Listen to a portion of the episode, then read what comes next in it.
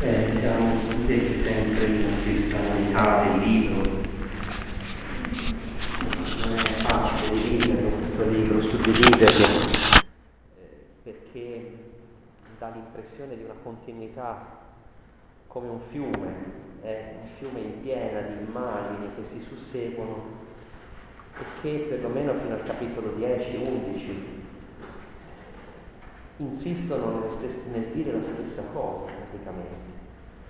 Questa distruzione che minaccia, questa distruzione che viene appunto come giudizio di Dio, costoro che sono sostanzialmente strumento nelle mani di Dio, perché il vero pericolo di Gerusalemme e di Israele è l'ira di questo amante tradito, rifiutato di questo sposo tradito per la violazione dell'alleanza.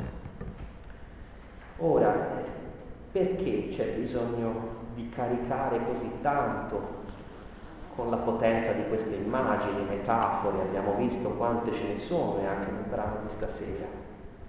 Perché è come se il profeta non avesse altra forza che la parola per colpire l'immaginario del popolo e scardinare quella sorta di propaganda ideologica, eh, religiosa, ideologico-religiosa, che è messa in atto dai re, dai sacerdoti, dagli scrivi, da tutta una classe dirigente che cerca di negare, diciamo, il declino e che si fa forte di quell'ideologia che è sostanzialmente una distorsione delle promesse fatte a Davide.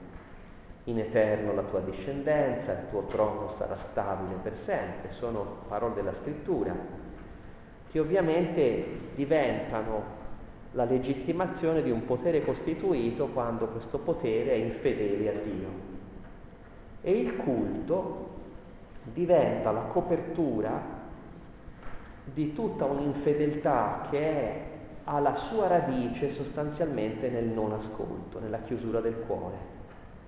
Tu non, non, non ti rivolgi più al Signore, ma in qualche modo pensi di soddisfare le esigenze di Dio attraverso degli atti di culto, quando questi coprono menzogna, coprono violenze, coprono ingiustizie, eccetera, eccetera, tutto ciò per cui il Signore ora sta agendo contro di te. Ecco allora il brano di stasera. Vedete ancora quindi unità poetiche, si tratta di testi poetici sostanzialmente, c'è solo una piccola parte in prosa che è il capitolo 9, eh, sostanzialmente qui sì è il penultimo brano, eh, versetti 12-16, che è in prosa e vediamo anche un po', lo vedremo, differisce un pochino anche dal tono di tutte le altre unità. Ricompaiono ancora immagini, metafore, alcune delle quali le abbiamo già ritrovate nei capitoli 2-6, capitoli precedenti. E allora la successione è un po' questa, vedete, il primo brano, eh, il popolo che non ritorna al Signore nonostante i richiami, in tutto questo lavora l'inganno dei saggi, presunti saggi della classe dirigente, che illude il popolo, e poi ancora questo autoinganno, infedeltà, menzogna che sarà deleterio, il dolore però del profeta, eh? C'è come intermezzo un brano in cui il profeta esprime, cioè non una parola come dire vi sta bene, ah finalmente, no, il profeta che annuncia la distruzione patisce sulla sua stessa pelle facendo intendere che questo pathos, questo dolore è il dolore stesso di Dio, che non è il marito che fa vendetta semplicemente no? rispetto agli, agli amanti, ma è soprattutto lo sposo ferito eh, che deve prendere atto della condizione della sposa che ormai è perduta. Quindi c'è veramente un patire, eh, una sofferenza. La sofferenza del profeta che condivide la sorte del popolo e anche la sofferenza del profeta che condivide l'affetto ferito del Signore. E poi ancora eh, le immagini finali che sono quelle del lutto. Vedete proprio, come dire, di un lutto che addirittura deve essere espresso pubblicamente con della gente che sa fare lamento eh? e soprattutto questo, questa professionalità della lamentazione legata alla figura femminile, eh? le lamentatrici? Che devono esprimere in modo efficace il dolore. Eh? Come dire, non basta neanche più che il dolore si esprima spontaneamente perché soffri, no? Deve essere espresso in una forma addirittura accentuata, no? E, e non, non spontanea, deve essere un dolore in qualche modo che si esprime con enfasi. Va bene, insomma, vediamo pian piano nella, nella lettura quello che il Signore ci suggerisce. Allora, questo popolo non ritorna al Signore. Prendiamo il primo brano. Vedete che eh, ci sono a modo di inclusione, vedete, tu dirai loro così dice il Signore, e in fondo l'ordine stabilito dal Signore. Vedete, si deve dire, ma quello che si dice il popolo non lo conosce, non lo ascolta. E in mezzo, vedete, ho ascoltato attentamente. Chi è che ha ascoltato? È il Signore che ascolta, è il profeta che ascolta. Allora il Signore ordina, dice, loro non ascoltano, ma il Signore ascolta quello che loro dicono e riconosce che non dicono quello che dovrebbero. In mezzo, vedete, quindi sempre nei libri dei profeti c'è sempre questo richiamo a oracolo del Signore, così dice il Signore, questo intermezzo che dice la parola del profeta, ma quasi come un discorso diretto di Dio. Nei libri dei profeti sono quelli in cui il Signore parla direttamente, più volte, no? che contengono questa, questa, parola diretta di Dio. E guardate qui, nella, mm, diciamo, ci sono varie metafore, vedete chi sbaglia strada torna indietro di solito, no? se ti accorgi di aver sbagliato che fai continui ad andare avanti. Poi ancora, vedete, eh, il cavallo che è lanciato nella battaglia va avanti anche se ci lascia la vita, perché è addestrato diciamo, a, a impattare no? il, il fronte nemico. Quindi voi siete come questo cavallo lanciato nella battaglia che anche se muore va avanti lo stesso. E poi queste immagini invece al contrario, quindi non di chi corre e va avanti sapendo di morire o perché ha sbagliato strada, in fondo ci sono due immagini che sono quelle di uccelli migratori. La cicogna, la tortora, la rondinella, la gru, come sono belle queste immagini, no? Sanno quando è la stagione per andare e tornare, ma il mio popolo non ha capito il tempo in cui deve ritornare. Anche qui la natura è più saggia, gli animali sono più saggi del mio popolo. È già ritornato questo motivo, vi ricordate? L'asino sa dove è la greppia, ma il mio popolo non riconosce, dice Isaia. No? Abbiamo trovato varie espressioni di questo. E il, invece in, in carattere sottolineato, vedete, c'è l'espressione più esplicita della ribellione. Il popolo si ribella, persiste nella malafede, rifiuta di convertirsi, nessuno si pente dalla sua malizia e si domanda che cosa ho fatto. Eh? Allora avete il parlare di Dio, il non ascolto del popolo, il peccato del popolo come ribellione e addirittura la condizione peggiore di quella di animali che invece conoscerebbero quando è il tempo in cui bisogna cambiare. In questo brano torna per sei volte una radice, un verbo che è shuv. Vi ricordate questo verbo che abbiamo trovato tante volte? Eh? Che vuol dire convertirsi. Di per sé shuv vuol dire tornare. Eh? Teshuvah è il ritorno dall'esilio. Quindi ha, come dire, il valore fisico, tornare indietro, eh? ma anche il valore etico, eh, spirituale del cambiare vita, cambiare strada anche nel senso di cambiare vita.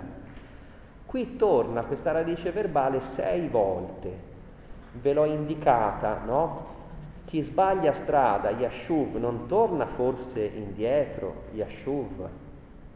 Cioè chi ha deviato prima non devia poi un'altra volta, per ritornare indietro, è sempre lo stesso verbo. Perché allora questo popolo Shoveva Meshuvah è rafforzato? Perché questo popolo continua, potremmo dire così, a, a non tornare. Eh? Non torna e non torna. Poi ancora, Ognuno prosegue la sua corsa senza voltarsi, vedete Shava ancora, come un cavallo nella battaglia. Rifiuta di convertirsi, la Shuv, eh, prima. Eh? E poi addirittura questo, questo verbo che, guardate, nei profeti torna continuamente, è rafforzato dal verbo niham che è pentirsi, che è messo al centro che fa capire la portata di questo ritorno come atto interiore.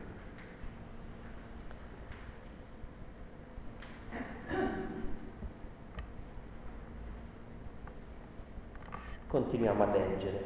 Mm?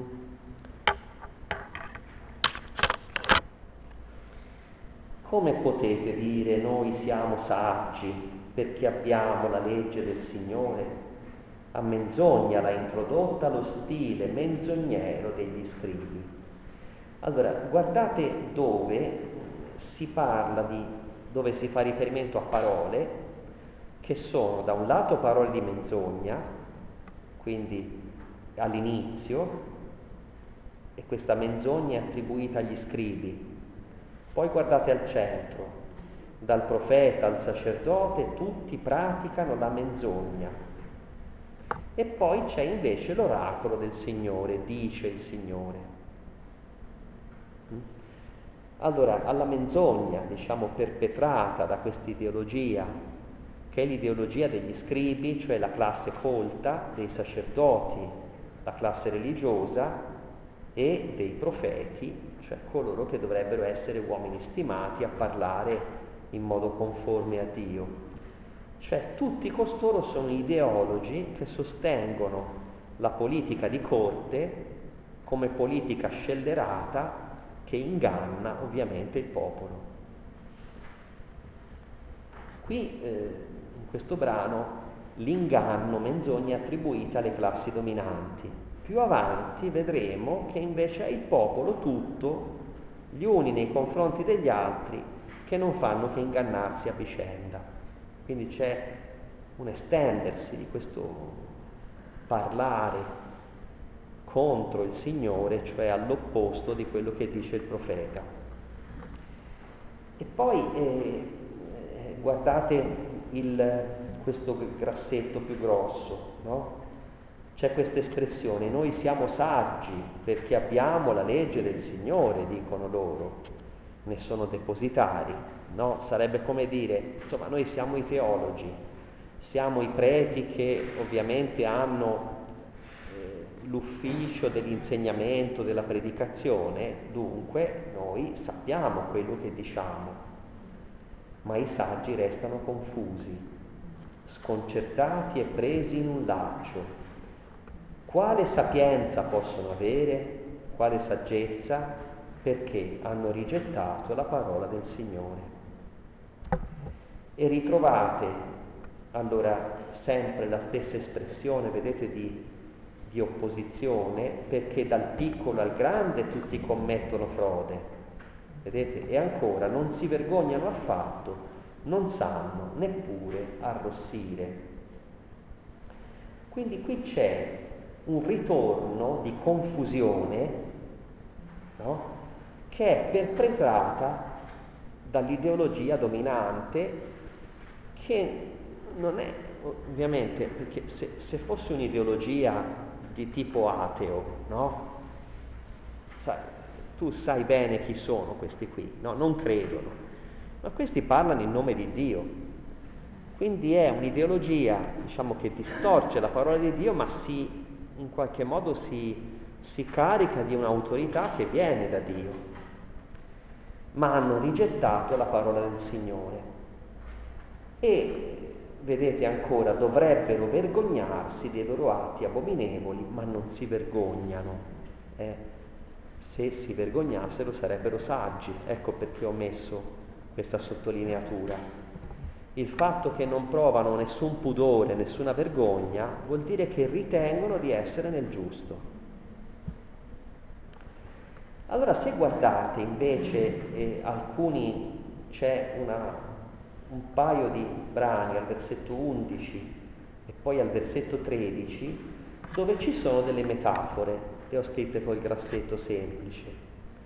Curano alla leggera la ferita della figlia del mio popolo. Cioè, non sono così stupidi da non vedere che le cose non vanno bene, lo vedono, lo vedono che il popolo complessivamente è decaduto, no? da, da una sua osservanza, vedono che c'è magari della delinquenza diffusa, soprattutto a danno dei più poveri, le vedono queste cose. Però questa ferita la curano alla leggera, cioè fanno degli impacchi così fatti a caso per dire poi alla fine pace, pace, ma pace non c'è. Come a essere sì coscienti che qualcosa non va, però a sminuire la cosa per non prendere delle decisioni più profonde di conversione che scardinerebbero anche il loro potere, perché metterebbero loro per primi in discussione. E poi vedete l'immagine, la metafora finale, non c'è più uva sulla vite né fichi sul fico, anche le foglie sono avvizzite. Cosa vi fa venire in mente questa immagine? Non ci sono più fichi, non c'è più uva. Eh. Eh. Da una parte fa venire in mente Isaia 5, vi ricordate la vigna di Israele? Io avevo piantato questa vigna, aspettavo l'uva e ha fatto uva selvatica.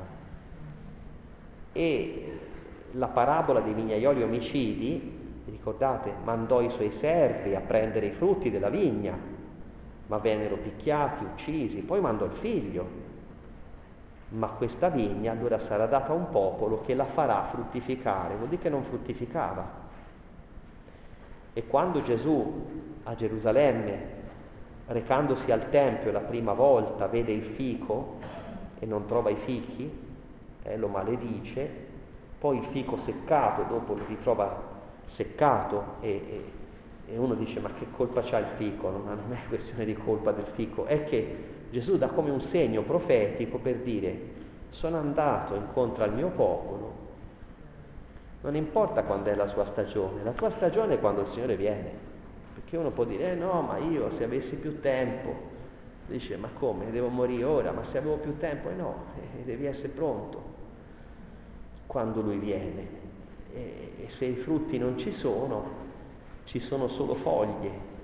Le foglie sono l'appariscenza, no? che poi non ha sostanza. Eh?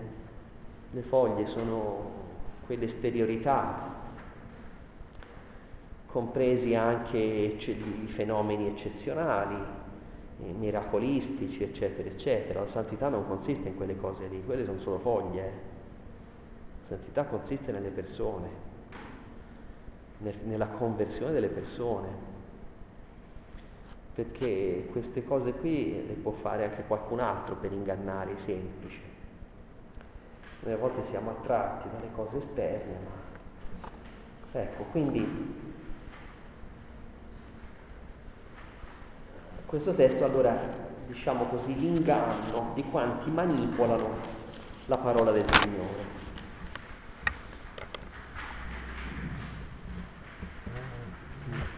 Vi ricordate anche, dicono pace, pace. Eh, vi ricordate Gesù cosa dice? Paolo ai Tessalonicesi dice quando si dirà pace, pace, allora lui è alle porte e non è proprio pace. Eh? Oppure Gesù che dice non sono venuto a portare la pace. E quanti così troppo facilmente danno messaggi rassicuranti addormentano la coscienza del popolo. Allora ecco le metafore del profeta. Il profeta ha bisogno di, di, di, di dare come una scossa a questo popolo narcotizzato da questa ideologia della classe dominante che, è, che ha i suoi fondamenti teologici e che ha le sue maniere persuasive, perché è insistente.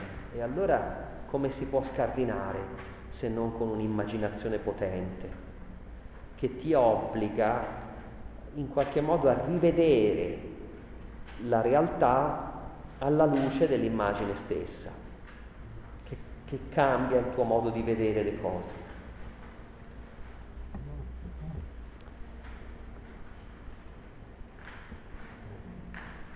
La perdita della vergogna, eh, ho citato qui una frase di Eschel, eh, è il passaggio decisivo verso la perdita di umanità. Il popolo quindi si presenta in modo talmente ottuso, assuefatto alla parola dominante da non coglierne il divario rispetto a ciò che sta già accadendo. La pace non c'è. E qui in questo terzo brano invece domina l'immagine del veleno, perché ce ne stiamo seduti? Radunatevi, entriamo nelle città fortificate moriamo in esse. Vedete, qui è il popolo che sta parlando. Cioè, la gente capisce che c'è un pericolo. Allora dice, barrichiamoci, dobbiamo morire, morire per morire, insomma cerchiamo di sopravvivere il più possibile, perché il Signore nostro Dio ci fa perire. Egli ci fa bere acque avvelenate, vedete, perché abbiamo peccato contro il Signore. Poi dopo le acque avvelenate, alla fine, in simmetria, vedete, sto per mandarvi serpenti velenosi, contro i quali non esiste incantesimo, e vi morderanno. Eh? Acque avvelenate, vi ricordate, diciamo, anche certi episodi del cammino del deserto, no? E il Signore che risana l'acqua e invece qui l'acqua la fa bere. Oppure il Signore che manda i serpenti, numeri 21, eh, e poi dà il rimedio contro il morso del serpente, prendere coscienza della propria mormorazione davanti a Lui, guardando il serpente di rame no? che è innalzato, che poi è un'immagine di Gesù sulla croce. Quindi la cornice del passo, vedete, è data da questo riferimento a un veleno eh, contro il quale non c'è scampo. La metafora del veleno ha questa efficacia, ti dice che la morte l'hai già dentro, no? E non c'è rimedio, è questione di, di tempo, no? Ma è già inoculata dentro l'organismo. Ed è la sensazione di chi sa che c'è questo pericolo imminente e, e non c'è grande probabilità di scampo. E vedete al centro un'altra metafora, ma quella al centro non è una metafora, si confonde con la storia. Da Dan, Dan è il nord, eh? va bene? Si sente lo sbuffare dei suoi cavalli, sbuffare qui la parola naso, narici, è un richiamo all'ira. Nelle narici si colloca questo sentimento dell'ira, perché è il muso, no? L'ira è il muso che sbuffa come un toro, come il cavallo, no? Ecco, quindi si sente già questo avanzare dei cavalli, il rumore dei nitriti, dei suoi destrieri, e trema tutta la terra.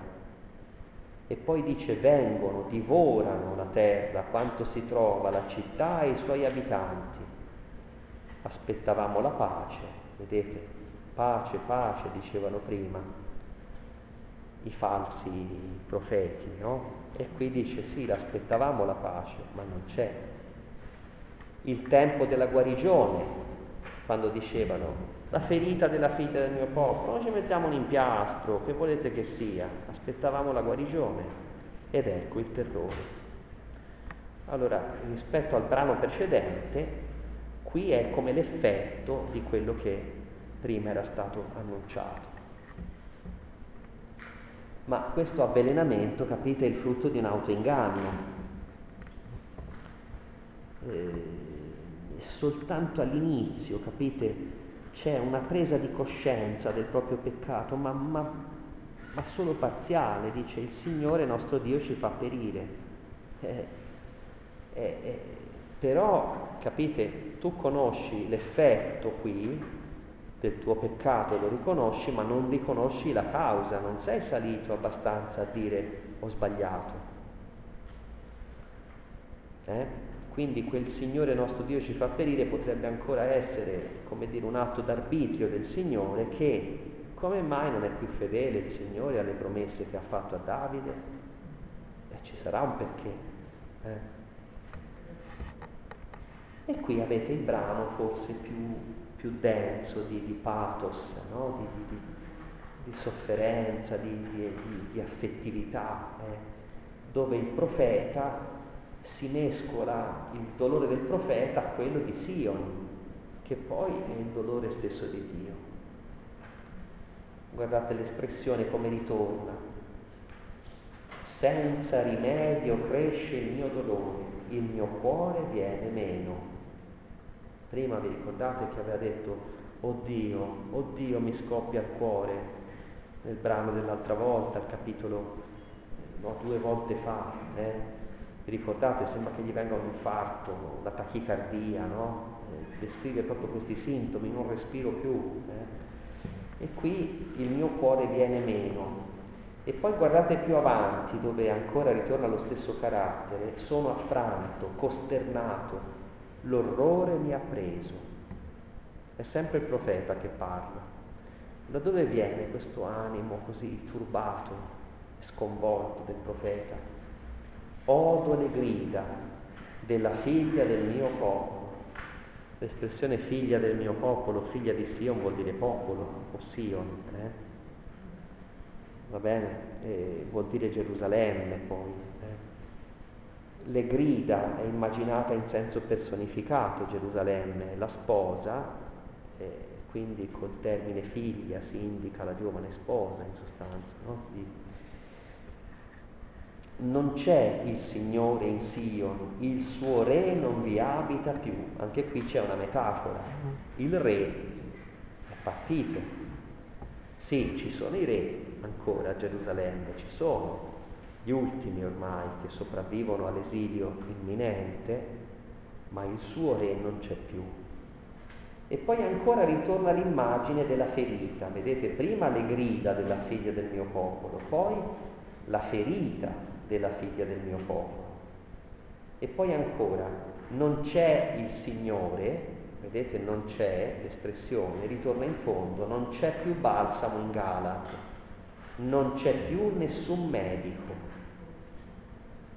il Signore non c'è più, non c'è balsamo, non c'è medico, perché non si cicatrizza la ferita della figlia del mio popolo? Vedete anche il ruotare un po' concentrico di queste affermazioni attorno a questa frase centrale, che è quella sottolineata come espressione della ribellione, del peccato, perché mi hanno provocato all'ira con i loro idoli con le loro nullità straniere e si ritorna sempre lì. Eh? Vedete che sono sempre metafore, il veleno e poi la cicatrice, la ferita, la ferita incurabile, la morte incombente. Che cos'è il punto? Le nullità straniere, gli idoli, c'è questa roba vuota che però prende il posto di Dio. Ma può una cosa vuota prendere il posto di Dio? Una cosa che è nulla, che non esiste, prendere il posto di Dio? Si può fare un baratto del genere, eppure si fa.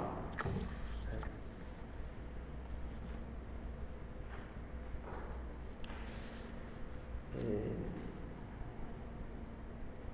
ovviamente qui c'è come l'impressione, no? in questi interrogativi, c'è come l'impressione di, di, di, un'attesa vana, no? Viene, non viene, perché il re è andato via, non vi abita più, non c'è più il medico. Cioè, come dire, il sottofondo qual è? Mi aspetterei che intervenisse il Signore. Ma qui ormai il tempo sta passando in vano, anche il tempo legittimo dell'attesa, perché anche Israele nel deserto ha dovuto aspettare l'intervento di Dio. Poi il Signore dice, perché dubiti di me? Non hai fede, no? Ma qui il tempo ormai sta passando in modo proprio, eh, come dire,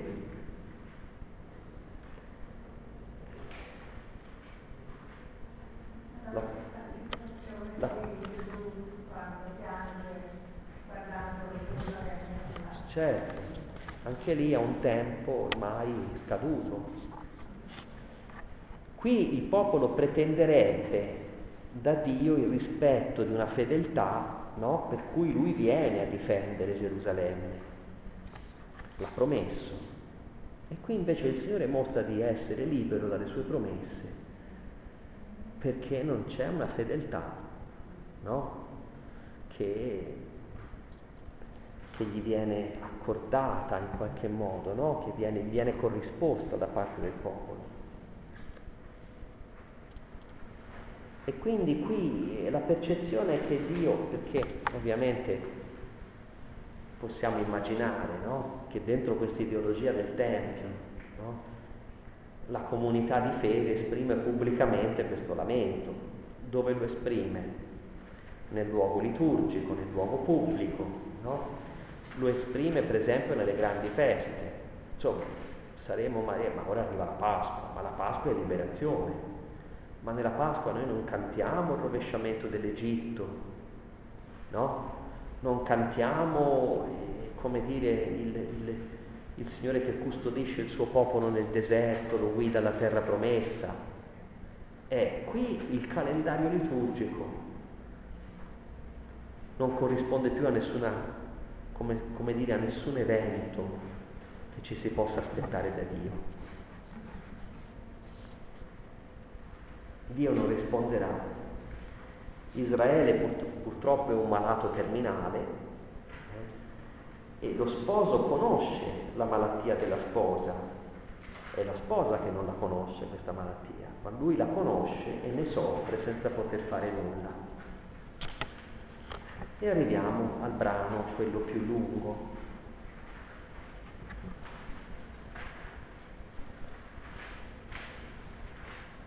Allora, guardate, lo prendiamo un pochino a partire dalla cornice e poi verso l'interno, va bene? Chi farà del mio capo una fonte d'acqua, dei miei occhi una sorgente di lacrime? Una metafora, no? Piangere come una sorgente, come una fontana si dice noi, no?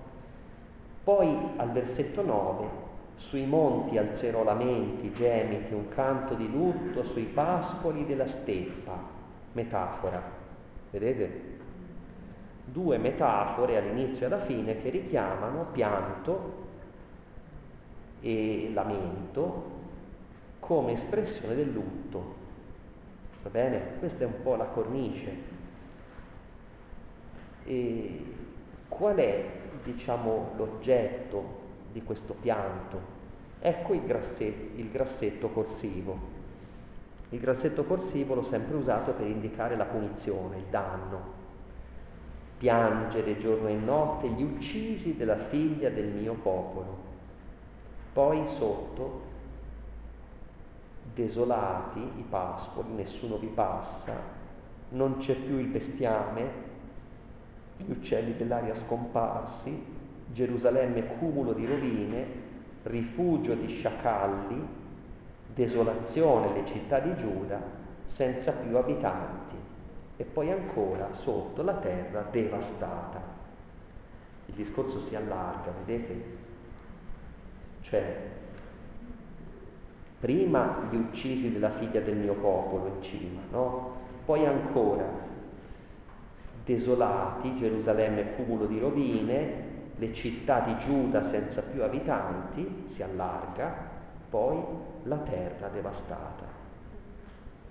C'è un caos eh, come cerchi concentrici, questo caos prima investe Gerusalemme, le città di Giuda e poi la terra devastata, come la creazione che viene sovvertita. Abbiamo già trovato questo riferimento alla creazione no? che si dissolve.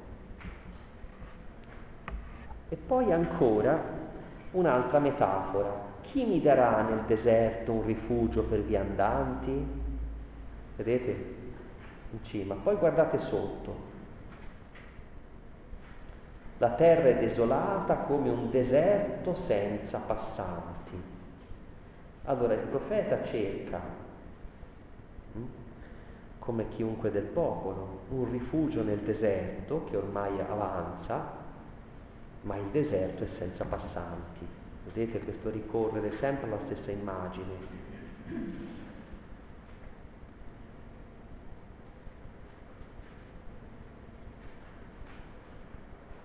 Eh? Poi ancora, vedete, il, il, crimine, il delitto passano, sono tutti adulteri, una massa di traditori, passano da un delitto all'altro. Questa è la causa, no? fondamentalmente, di, di tutto il male. Poi dice non conoscono me. Ecco il punto. Più sotto, vedete nel secondo pezzetto, dice rifiutano di conoscermi. E poi ancora, chi è così saggio da capirlo in fondo? Vedete? Eh, c'è questo ritornare che sostanzialmente il peccato del popolo è questa ottusità di non riconoscere più il Signore, di non ascoltarlo più. Non è il fatto di sbagliare, capite? Non è che uno fa una cosa sbagliata, può succedere, no? È proprio il fatto di essersi come costruiti attorno a un mondo di sicurezze, anche religiose, nelle quali però il Signore è rimasto fuori, come il padrone della vigna è stato messo fuori dalla sua eredità. Se andate invece verso la parte centrale, trovate l'espressione generalizzata dell'inganno, della menzogna. Non fidatevi del prossimo, del fratello. Prima erano i profeti, erano gli scribi a ingannare, no? Dici guarda il nemico è là, cioè lì ci sono degli ideologi, ormai sono gente che fa quello di mestiere e il mestiere è funzionale al loro potere, non diciamo a, a portare il popolo al Signore. Ma ora qui bisogna stare attenti anche, come dire, l'inganno viene da chiunque, perché tutti sono imbevuti di questa strana ideologia della sicurezza, no? Ognuno dice all'inizio, vedete, versetto 2, tendono la lingua come loro arco, questa è un'altra metafora. Mm? Eh, e dice, eh, ma la, non la verità, ma la menzogna domina la terra. E poi ancora, ogni fratello inganna come Giacobbe. Qui Giacobbe è visto nella sua negatività, no? Perché? Perché è un fratello che inganna il fratello, gli serve questo come termine di paragone, capite? e, e tutti te ne dovresti fidare. E ogni amico va spargendo calunnie, ognuno si beffa del suo prossimo, nessuno dice la verità. Hanno addestrato la lingua a dire menzogne. Rifiutano di conoscerli. E poi ancora, saetta micidiale, eh, la loro lingua, inganno le parole, ognuno parla di pace ma nell'intimo gli ordisce un tranello, oracolo del Signore. Sotto queste parole ci sono varie espressioni di salmi, ve ne siete resi conto? Una, eh, particolare è il Salmo 55. Eh, per esempio, il Salmo 55 dice mi invadono timore, tremore, mi ricopre lo sgomento, chi mi darà ali come di colomba per volare trovare riposo? Fuggirei nel deserto.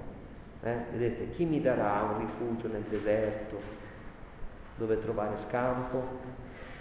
Qui dice il salmista no? che si sta lamentando, cerca un rifugio, ma qual è il problema? Se andate più avanti nel Salmo, il problema, l'ha già detto prima, anche all'inizio, sono i nemici che fanno coalizione contro di lui, l'oppressione del malvagio, eccetera, no?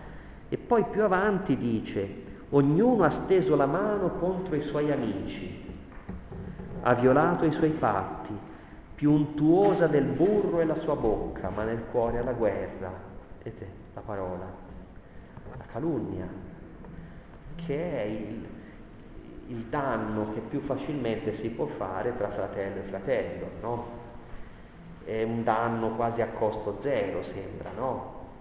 Ecco, perché insomma, normalmente è un danno che non, sembra che non lo si debba pagare, se uno fa una violenza fisica poi deve pagare, no? Invece con la calunnia eh, non si sa bene, no? Eh, chi, chi deve pagare, perché poi si generalizza più fluide dell'olio le sue parole, ma sono spugn- pugnali sguainati. Vedete qui lancia, frecce, eccetera.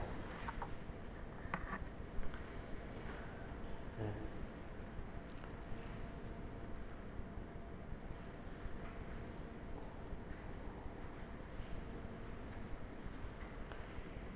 Quindi praticamente è ancora questo discorso di propaganda distorsiva forse che illude le persone e, e le, le usa, le tradisce illudendole, impedendo la verità della conversione.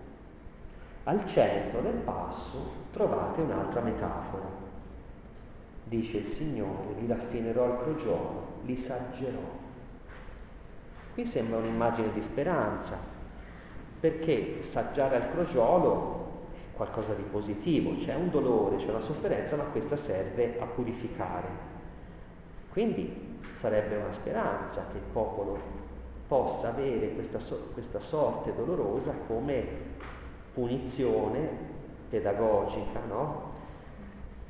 Però poi questa cosa qui rimane lì e ritornano una serie di domande. Come dovrei comportarmi Qui è il profeta, ma è il Signore che parla con la figlia del mio popolo. Poi ancora, non dovrei forse punirli? Di una nazione come questa non dovrei vendicarmi? Il Signore è quasi indeciso anche lui. Cosa devo fare in questa situazione? E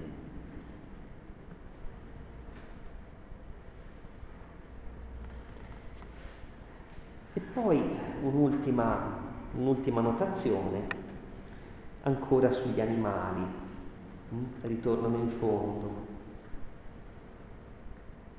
Dice, il bestiame non si ode più, gli uccelli dell'aria le bestie del cielo sono tutti fuggiti, scomparsi. Eh? Come, che, come, la creazione stessa che risente. Eh? Questo testo è, è fondamentalmente diciamo ecologico, eh? cioè un ecosistema che salta per le colpe dell'uomo. Noi oggi diciamo, lo, lo, lo, leggeremmo anche così, no? allora chiaramente non c'era questa sensibilità ecologica, no? il mondo andava bene, la natura andava bene. No? E oggi queste, queste immagini ci, ci fanno aprire gli occhi, come dire, il deserto che avanza, eh, pensate alle deforestazioni, no? immagine del deserto che avanza, la distruzione, animali che non ci sono più, quelli che c'erano abitualmente, no? questi uccelli forse migratori che se ne vanno e non tornano più, eh? ti dà proprio l'idea di, di uno scenario che, di morte. No? Il caos quindi tocca l'intera creazione, ma si concentra sulla città amata, su Gerusalemme. Gerusalemme è passata dalla vita organizzata, socialmente coesa, al caos della disgregazione. È finita la sicurezza, tanto sbandierata, è finita la pace tanto predicata dai falsi profeti, è finito però anche il sistema ideologico con il suo autoinganno. E allora ecco la parte finale. Ha detto il Signore, ecco qui una sorta di sentenza, vedete? Questa è la parte in prosa. È perché hanno abbandonato la legge che avevo posto innanzi e non hanno ascoltato la voce e non l'hanno seguita. Qui vedete se, se si può dire, Prima c'è tutto l'immaginario metaforico, poetico, qui è come una sintesi teologica, che è in prosa, che è nello stile tipico del Deuteronomio, del deuteronomista, che riconosce in, Gene- in Geremia una paternità. Qual è il motivo di tutto? Abbandonato la legge, non hanno ascoltato la voce, hanno seguito la caparbietà del loro cuore, i Baal. Quindi qui avete una progressione, non ascolto del Signore, no? Questo non ascolto diventa seguire le inclinazioni del cuore, testardo, questo diventa servire altri, Baal. Vedete la progressione? Cominci dal non ascolto e poi dopo sei in balia degli istinti del tuo cuore e poi sei in balia dopo di qualcun altro che intercetta questi istinti e li governa lui. No? Pertanto dice il Signore, ecco farò loro ingoiare assenzio e bere acque avvelenate. Vedete che ritorna un'altra volta questa li disperderò in mezzo a nazioni che né loro né i loro padri hanno conosciuto e manderò la spada finché non li abbia sterminati. E qui sì, l'esilio chiaramente, no? Nazioni dove li disperderò. Bere assenzio, acque avvelenate, vi ricordate che anche nei salmi ci sono queste espressioni? Eh? Eh, che il salmista lamenta che ha dovuto bere questo, ma anche gli empi dovranno berne fino alla feccia. Ma poi queste parole sono del figlio di Dio sulla croce. Eh? Meglio, sono constatate da lui quando deve bere l'aceto, deve assumere, oppure dice lui bere quel calice, eh, che è poi la sua morte.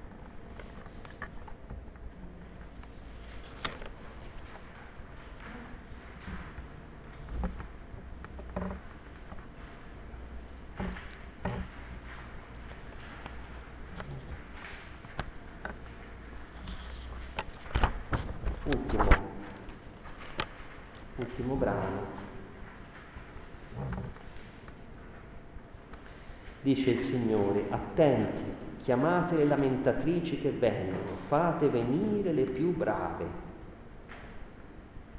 Facciano presto per intonare su di noi un lamento.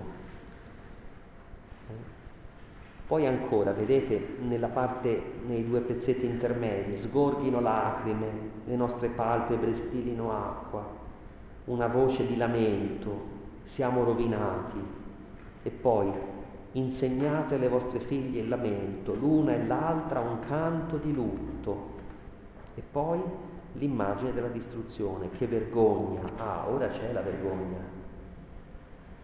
Ma la vergogna qui non è di aver tradito il Signore, è di avergli non avere più la casa. Eh? È una vergogna che dice un pentimento, insomma, non proprio autentico. Eh? Vedere distrutte le nostre abitazioni poi eh, l'immagine, la morte è entrata dalle nostre finestre, si è introdotta nei nostri palazzi. Cosa vi fa venire in mente? La morte che entra dalle finestre.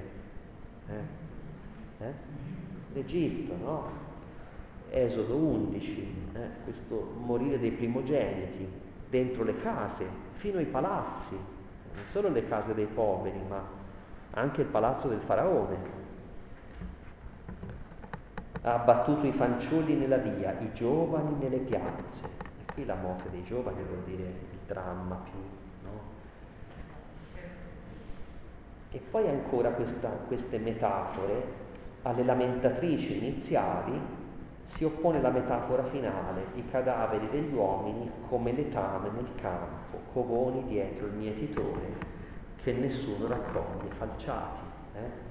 O sparsi come letame, o falciati dal campo, insomma, l'immagine è quella, come dire, dell'inerzia ormai, no? E al centro questo richiamo. Udite, o oh donne, la parola del Signore, i vostri orecchi accolgano la parola della sua bocca. Allora, queste donne, eh, eh, eh, perché donne? Sono le lamentatrici, no?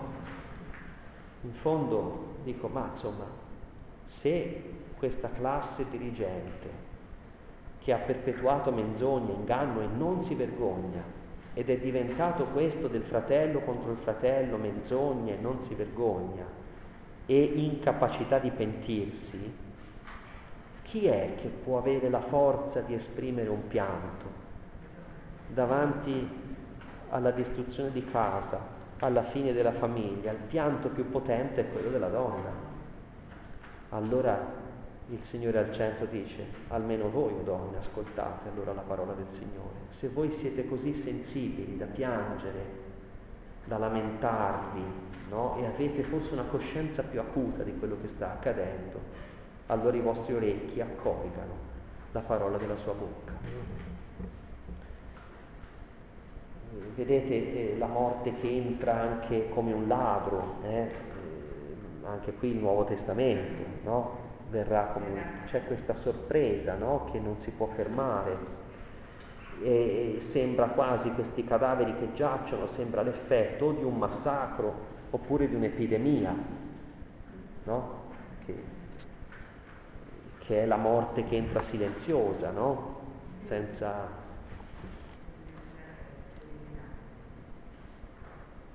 E poi questi abitanti di Gerusalemme che giacciono sono ormai sparsi per tutta la, la, la, no? È come un'immagine che, che, va per tutta la mezzaluna fertile praticamente, verso le terre dell'esilio. Cioè questi corpi ormai sono sparsi da tutte le parti, come un popolo disperso. Eh? Quindi chi è che governa la città di Gerusalemme?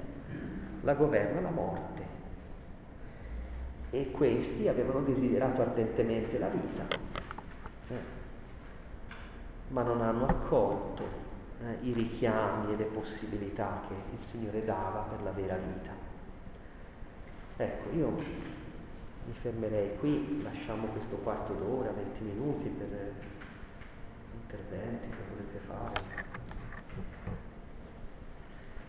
È un po' ripetitivo, eh, ma bisogna avere come dire, è come un canto, una musica in cui ci sono dei ritornelli, no? E bisogna ascoltarla.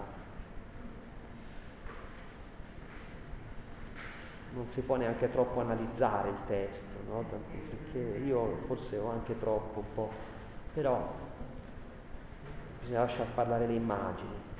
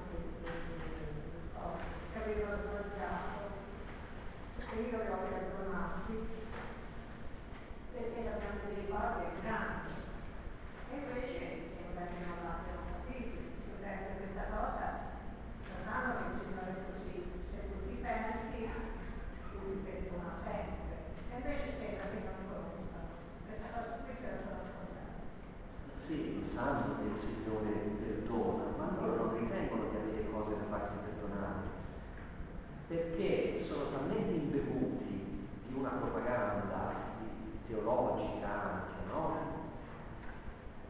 Che li rassicura, li rassicura che a Gerusalemme va bene,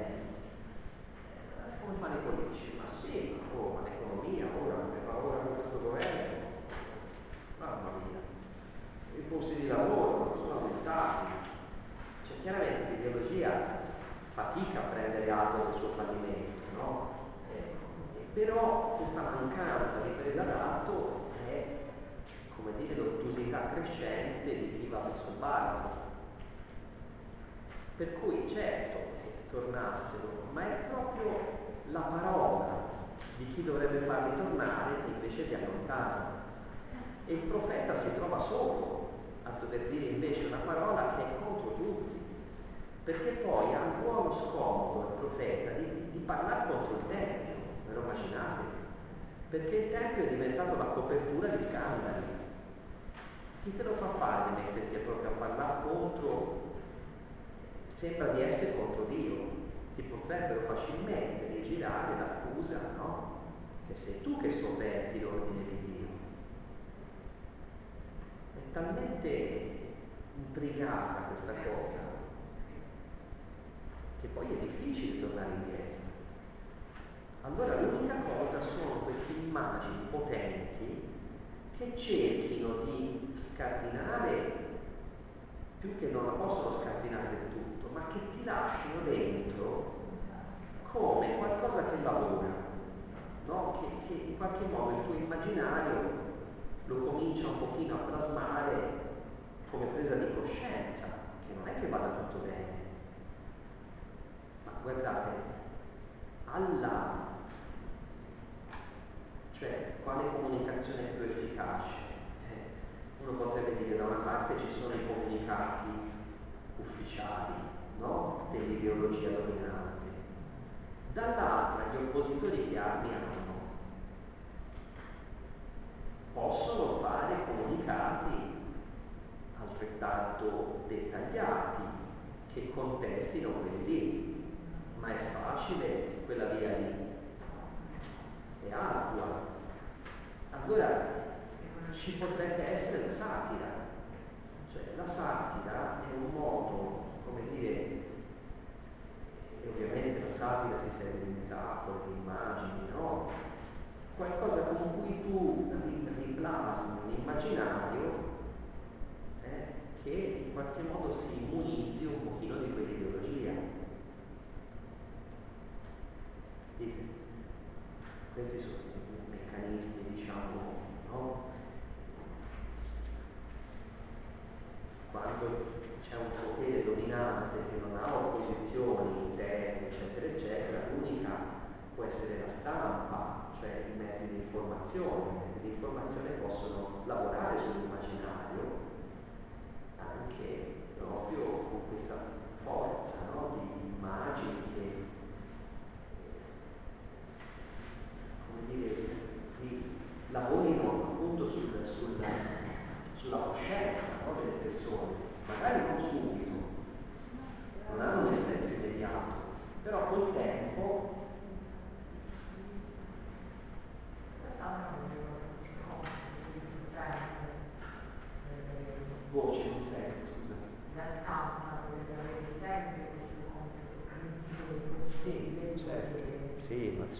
lasciamo stare, quello no no, è, che poi, carità, beh, noi, la stampa fa gli interessi di questo, di quest'altro, che oh, è ovvio, no? Per cui c'è sempre, o quasi sempre, o spesso una politica che è dietro queste cose che poi, insomma, sappiamo, no? E più che altro qui è che se l'istituzione religiosa, ecco il punto, Cosa intendo per istituzione religiosa? Intendo, eh? Sì, sì. Dicevo, all'apparenza questa ira di Dio così eh, dolore e senso di abbandono che si sente anche nelle parole del profeta sembra quasi esagerata. Perché in realtà loro il Tempio ce l'hanno e lo rispettano a modo loro. Poi fanno i sacrifici eh, e hanno l'alleanza qual è la cosa che non fanno più? È l'ascolto, non ascoltano più Dio e quindi è, è diventata un'alleanza unilaterale, cioè che solo loro dicono a noi non si può succedere niente, che lui ha promesso e quindi non mancherà. Si sentono al sicuro, per quello non capisco, anche perché i loro capi, certo, i loro certo. capi sono quelli che per primi Allora, vedete, il rischio dell'alleanza, del rapporto con il Signore, della, diciamo, di una vita di fede, qual è? È che questa vita di fede noi la riduciamo a delle cose che si fanno, bene? Fare delle cose dovrebbe essere l'espressione di una relazione, invece fare delle cose sostituisce la relazione. Bene?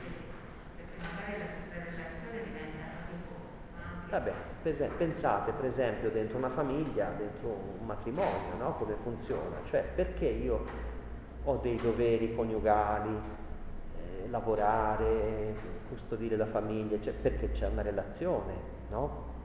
Pian piano poi ci possono essere le cose e la relazione allentarsi. Allora ti sembra di aver fatto tutto, dico ma come lavoro dalla mattina alla sera, quello e quell'altro, però non, non c'è più un ascoltarsi, un accogliersi, un guardarsi diciamo, ecco, con, con, disponibilità no? alle rispettive esigenze, capite? E l'alleanza fa progressivamente questa fine. Allora, il meccanismo sacrificale diventa una garanzia che per Dio ho fatto, se per Dio ho fatto io sono tranquillo. Allora lui farà questo meccanismo dare e avere, no? però piano piano soppianta la relazione d'amore. Questa cosa qui tende a perpetuarsi nel tempo, ma a dispetto invece di ciò che è la mutevolezza della storia. Perché nella storia che cambia, il Signore fa appello a un sistema che è astorico quasi perché è sempre quello, è sempre quello, anzi ora si vorrebbe addirittura ritornare al vecchio rito, tanti, alla messa in latino, a quello, a quell'altro, cosa vuol dire? Cioè vuol dire che c'è qualcosa che noi immaginiamo che, che la storia vada avanti, indietro, che succeda quello, che succeda quell'altro, noi si va avanti per la nostra strada tranquilli, pacifici, capite? Che il mondo caschi, niente Ecco, questa cosa qui, ecco la cecità di questi che non vedono la rovina, no? Finché proprio non è lì alle porte, ma quando è lì è tardi. Allora il punto, il deuteronomista, Geremia, che è il padre spirituale di questa teologia nuova, che nasce da queste ceneri dell'esilio, è, ma qual è il punto? È che ai padri Dio non aveva chiesto fatemi delle cose, aveva chiesto ascoltatemi siate miei, io sono vostro. Cioè ha chiesto una relazione d'amore che poi passa attraverso anche la pratica della giustizia sociale. Invece il culto tende a sostituirsi alla giustizia sociale rimediando invece le magagne, no? coprendo le ingiustizie. E questo diciamo, è qui il punto della conversione. Questo popolo va avanti, va avanti, va avanti e va avanti onorando Dio, pensando di farlo.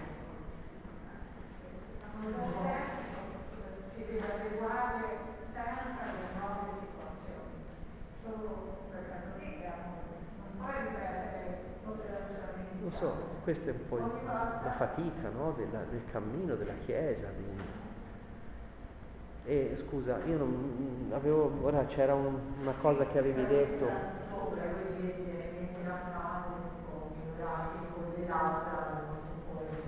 sì, certo. Certo.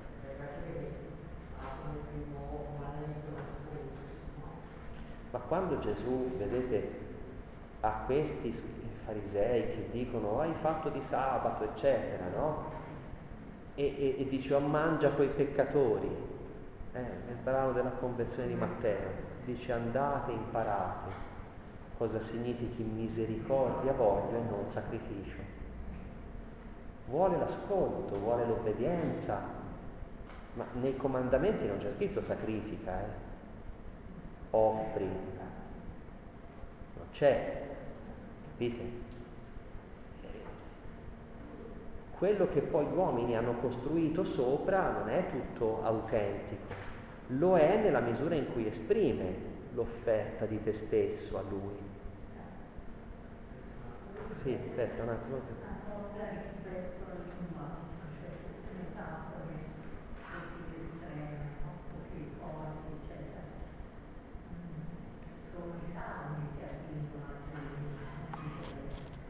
Ma eh, forse, forse attingono i salmi.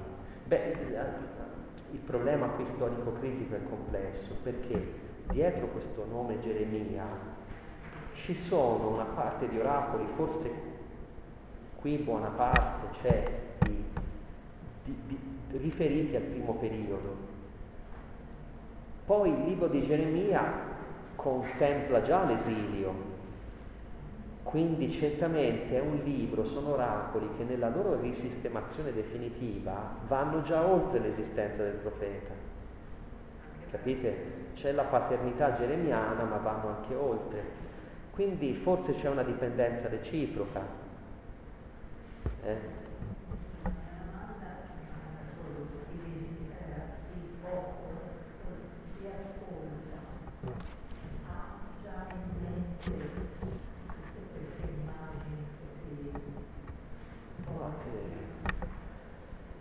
Sai, può darsi, può darsi se ci sono salmi, ma sai, sono le cose più difficili da datare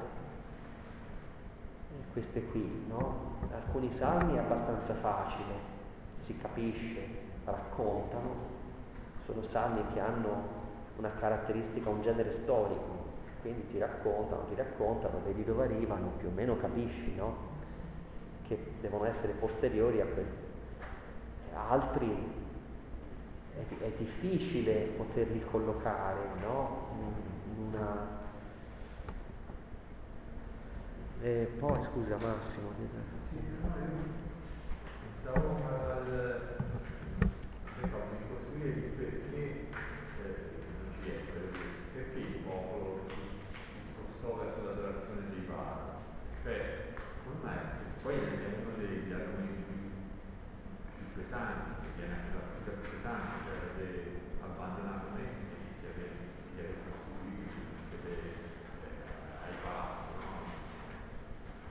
ricordo il passato, diciamo, se c'è in mezzo anche io pensavo anche al fatto che ai palazzi fanno sacrifici, cioè c'era questa forse l'esigenza di eh, compararsi con i popoli vicini, questo è stato un punto di vista antropologico, il fatto di poter asservire Dio a se stesso, ai propri interessi, fare sacrifici, poi di fare favori, non so se il passaggio è stato questo.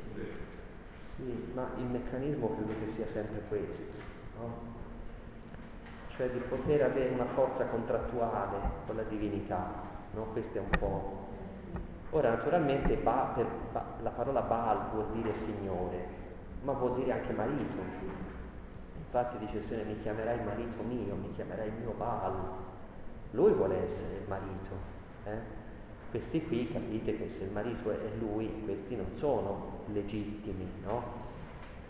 Allora, i, i culti cananei no, di queste divinità sono normalmente culti, per esempio, legati alla fecondità, no? legati ai ritmi stagionali, e quindi sempre quelli, immaginate, a primavera si fa quello, e poi c'è l'erogazione dei campi, e poi dopo c'è quelle di, di primavera, poi d'autunno e via, no?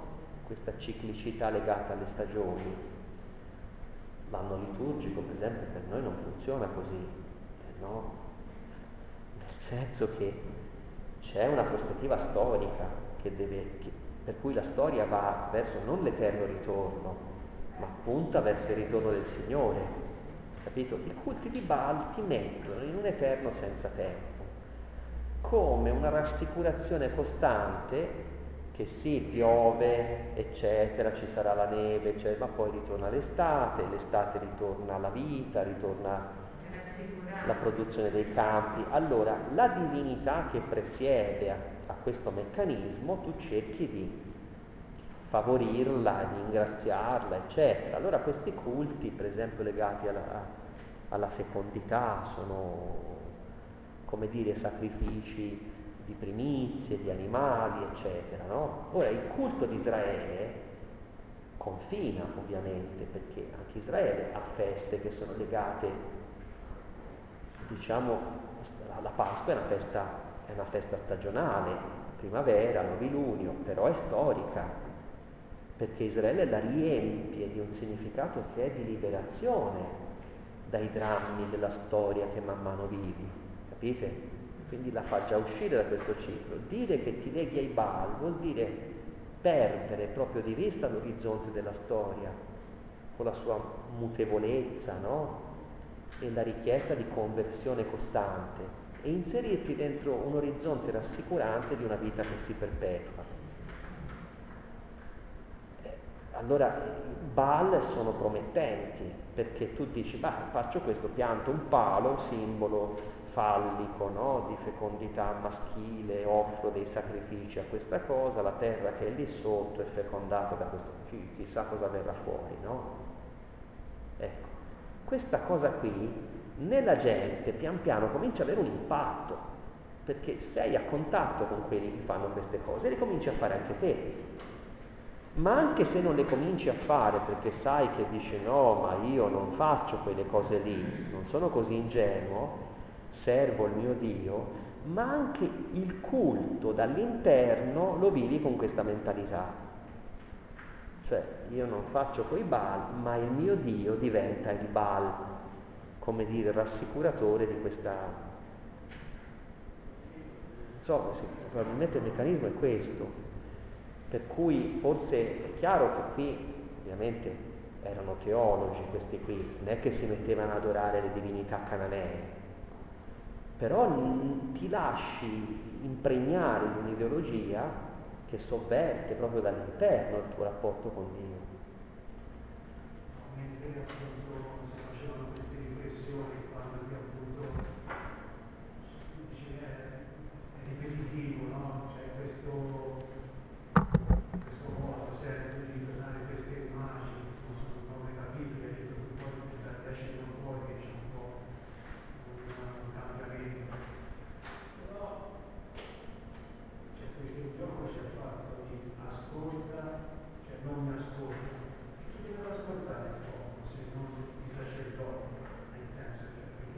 certo.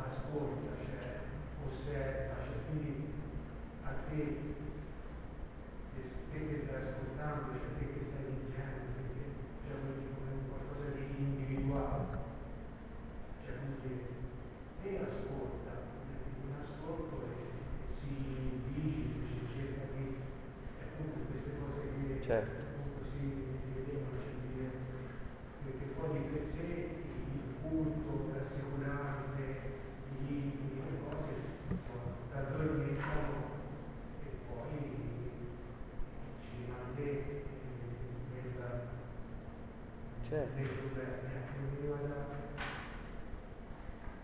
da ripercorrere queste cose qui, certo. poi diventa una cosa che, che al popolo appunto si è romanzo poi ci sei te, cioè tu che, cioè, te poi lui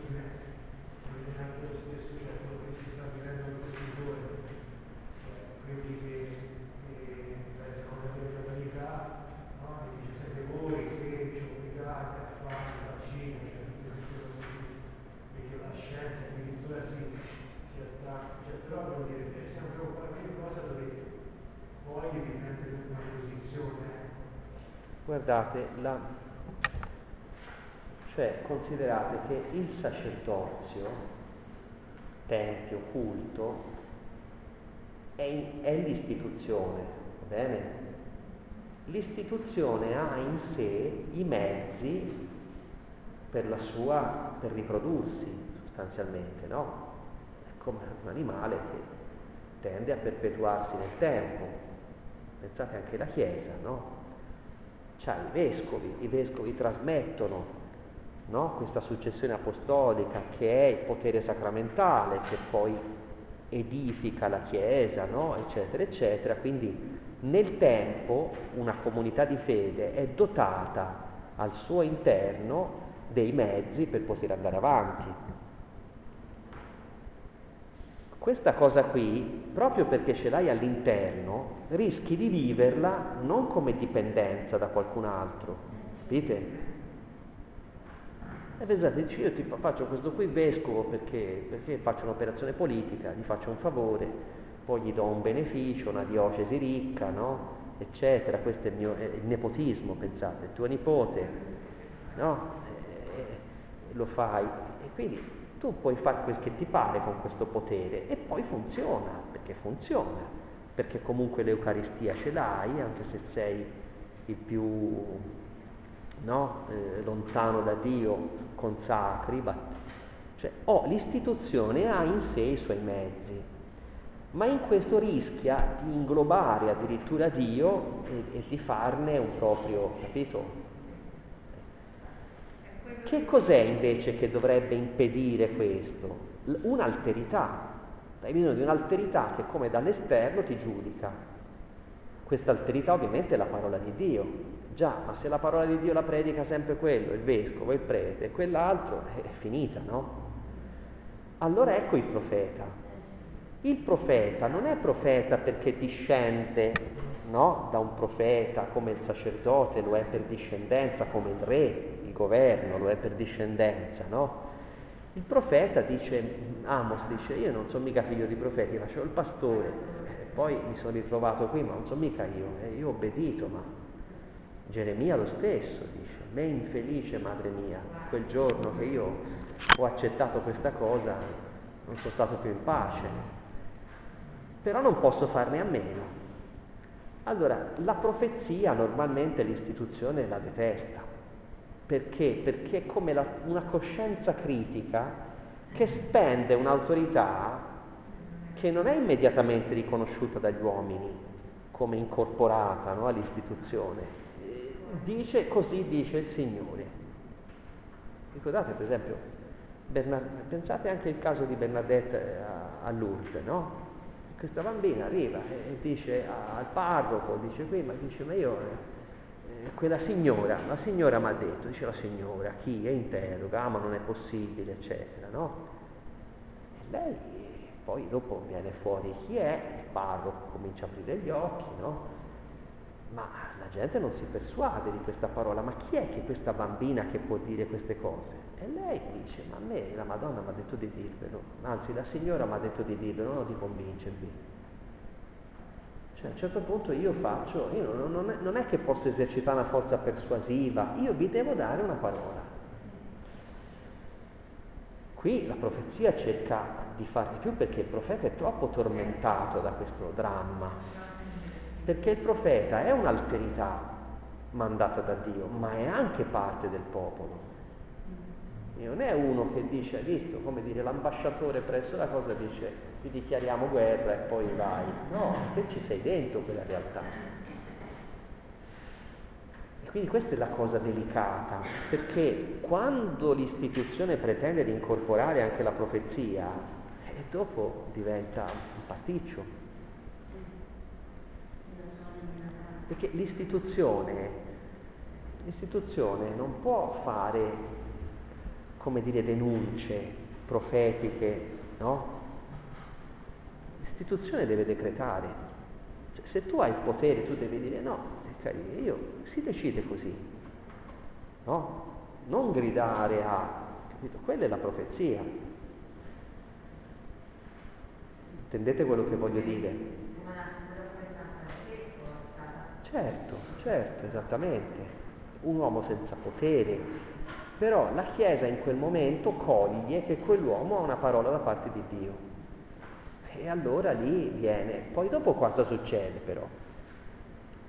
Succede che gli dicono, poi dicono, ma insomma senti, adesso noi facciamo una cosa, se tu vuoi fare questa cosa qui, questa fraternità tua, gli diamo una, una configurazione canonica. Oh, per carità, dice lui, scrivi una regola, facciamo uno statuto, cominciamo a far qui, a far là, nomino il cardinale di Ostia, perché si occupi di questa faccenda, Francesco dice no, no, non ne voglio sapere, io voglio il Vangelo, solo il Vangelo, alla fine gli estorcono questa regola, poi un'altra regola, poi ne riscrive un'altra, perché insomma, eccetera, poi alla fine viene approvato l'ordine, dopo poco Francesco non è più il capo dell'ordine, è frate Elia, e frate Elia ha un'altra testa, capisci? Quest'altro andava a piedi scalzo, frate Elia per far mezzo miglio prendeva a cavallo, no? E poi cominciarono a dire, allora quest'ordine incontra tante cose della gente che si affeziona ai frati, quello ti lascia una casa, quell'altro ti lascia un campo, quello di lì, quello di là, ecco bello è fatto.